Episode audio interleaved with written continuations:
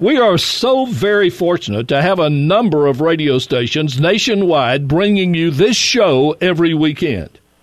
We're incredibly grateful for each of those stations because we're able to reach folks that would never even know there are conversations about religion and politics happening in this country that are not exclusively fundamentalist and Christian.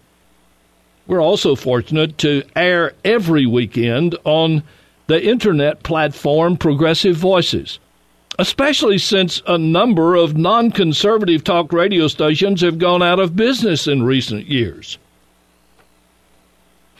For a look at the last decade in progressive media, I am delighted to be joined by a man who's been in the thick of all of it all the way through, veteran broadcaster and activist Jon Sinton. Jon, welcome to State of Belief Radio.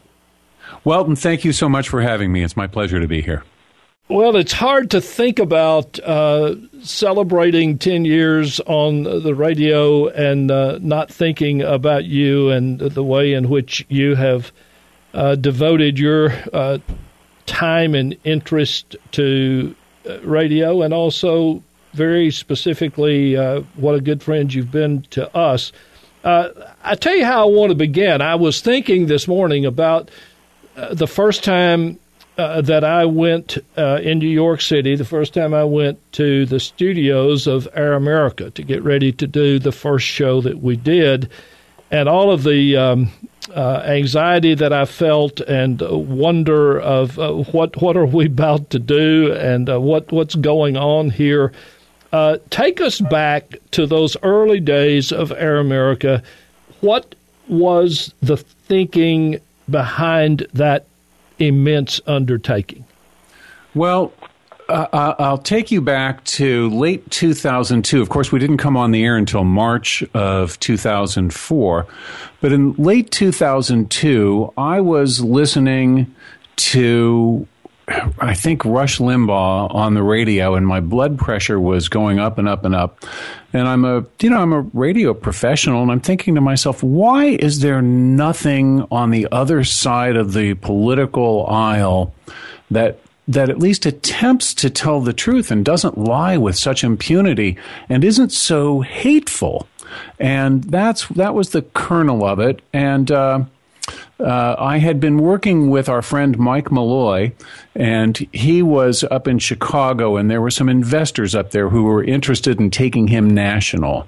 And I said to them, I just don't think that one progressive radio show will be able to make a stand on a radio station where it is surrounded by the Sean Hannity's and Michael Savage's and Rush Limbaugh's of the world. I don't know that any station will take just the one show. And I come from music radio, where we would never play a classical piece in between Led Zeppelin and Foghat.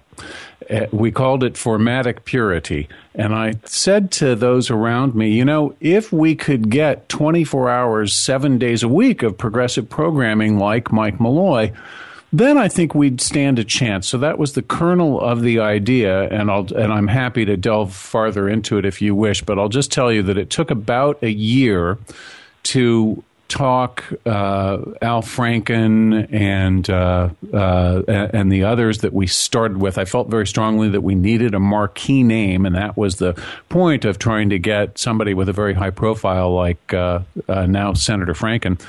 And then we just had the good fortune to stumble on to a number of really great talent and shows, State of Belief included. Well, thank you. Well, what impact do you think Air America had during its time on the air? Well, you know, it's a good and funny question. It's important to note that with your help and everyone else's, we debuted to about 3 million people. Now, my point in having Al Franken, and in other words, having a big name lead, was that I had hoped that we would garner a lot of media attention. And sure enough, Time magazine at the time, Newsweek magazine, the Nightline, Good Morning America, Today Show. They all had Al on, so that was very helpful. So he debuted with a lot of people. And then, as you recall, very shortly thereafter, one of our investors, turns out, as Al liked to say, he was bad at math. He told us he had $30 million and turned out he had about $30. And so right away, we were behind the eight ball, and we were very concerned that for as hard as we had worked for years in the background to get this thing on the air, that it was going to die.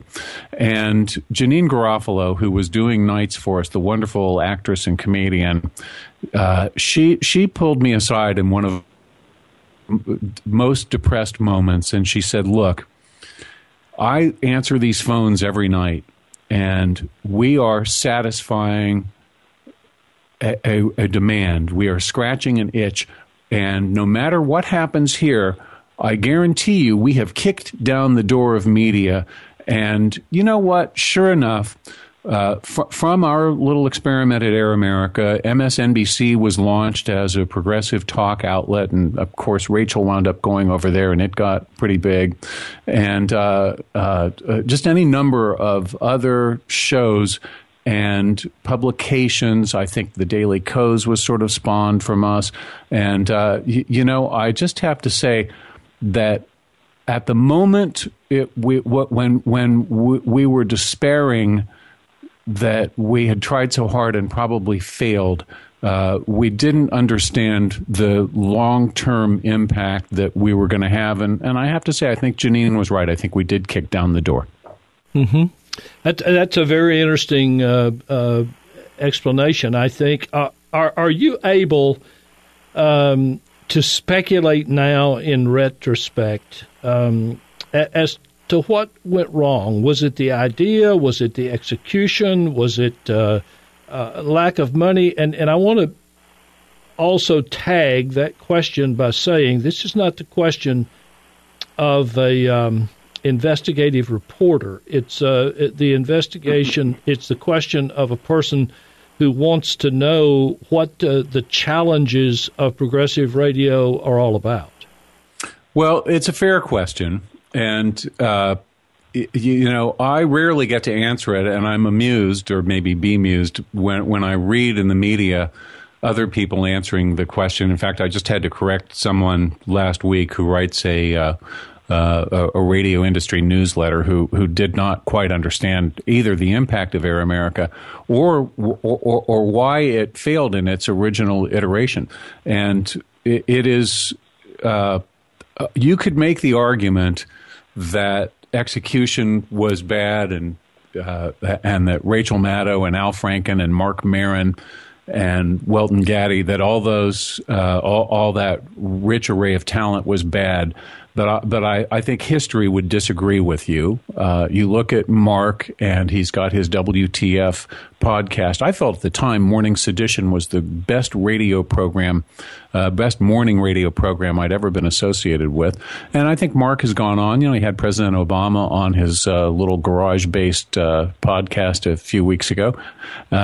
Or a couple of months ago, and clearly Rachel's gone on to do big things on television, and of course Al Franken went to the U.S. Senate. So I don't think that it was execution, and I think that the idea was good and not flawed. I attribute it solely, or at least in the great majority, to the lack of capitalization. And I want to point out that when Rupert Murdoch started Fox News, he committed $300 million to it, and it lost $300 million over its first 3 years before it turned one dime of profit.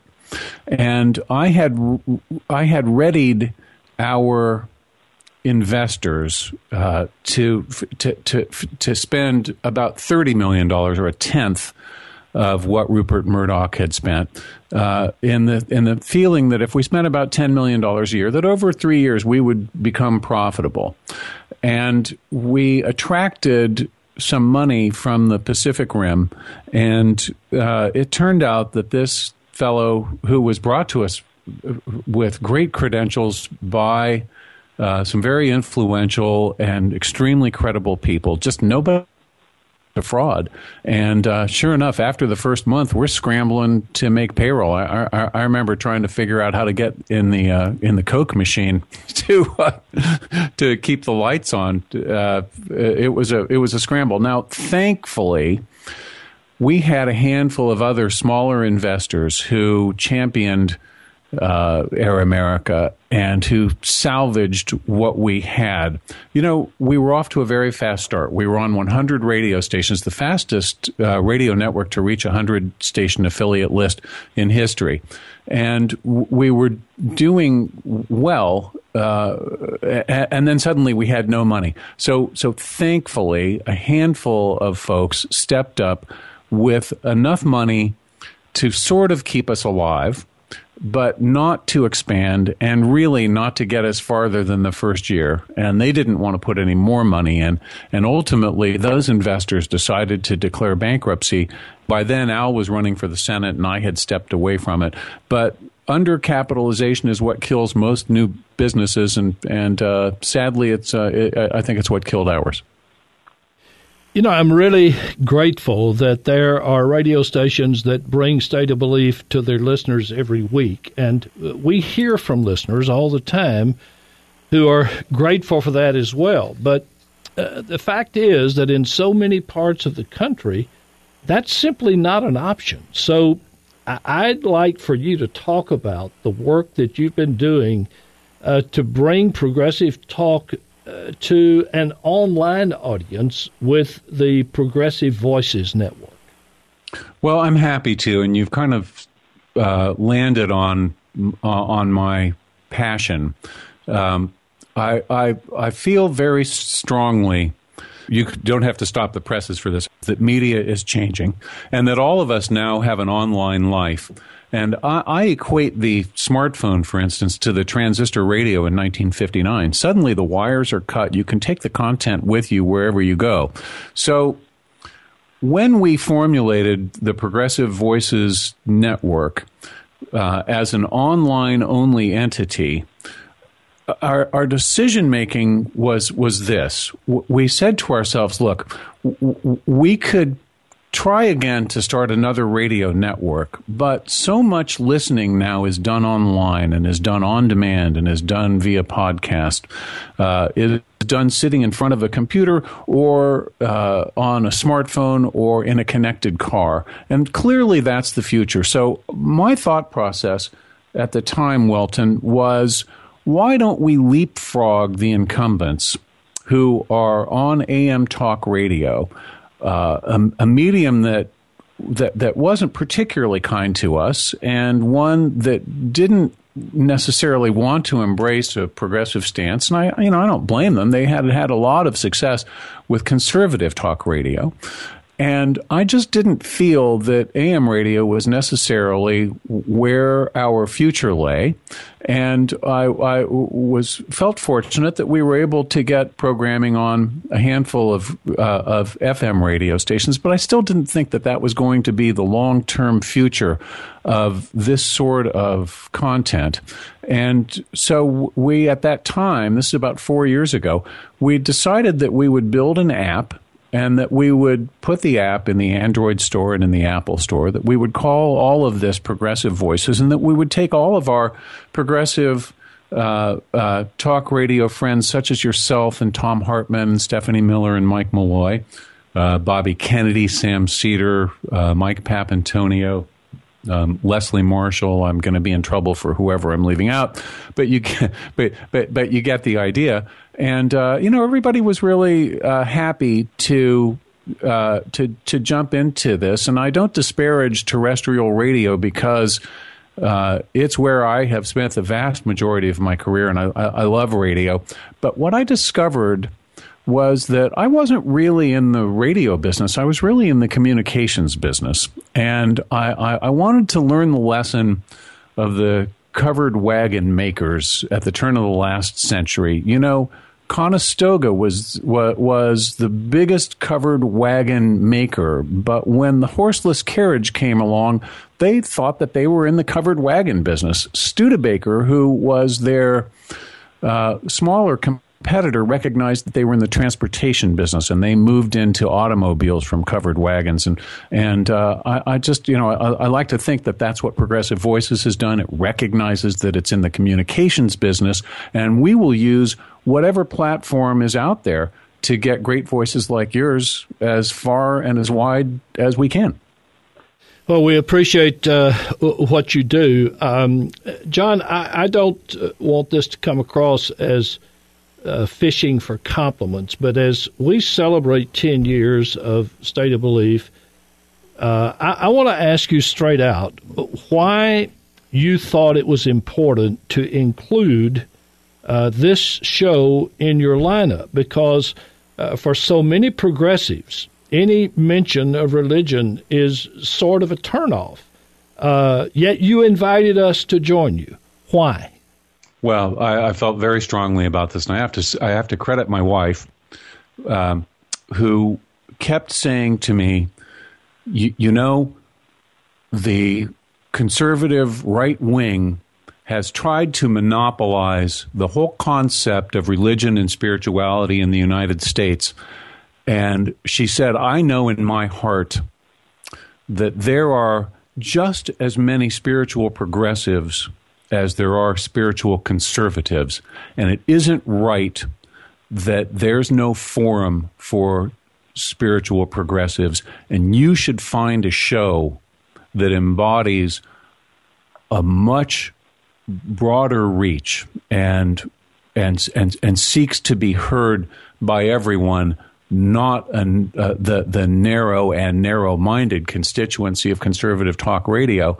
And that was the raison d'etre. You know, that was why we began the search, and how lucky were we to find you, Reverend Gaddy, and the Interfaith Alliance. And I just, you know, I'm so proud that you are celebrating your 10th anniversary because...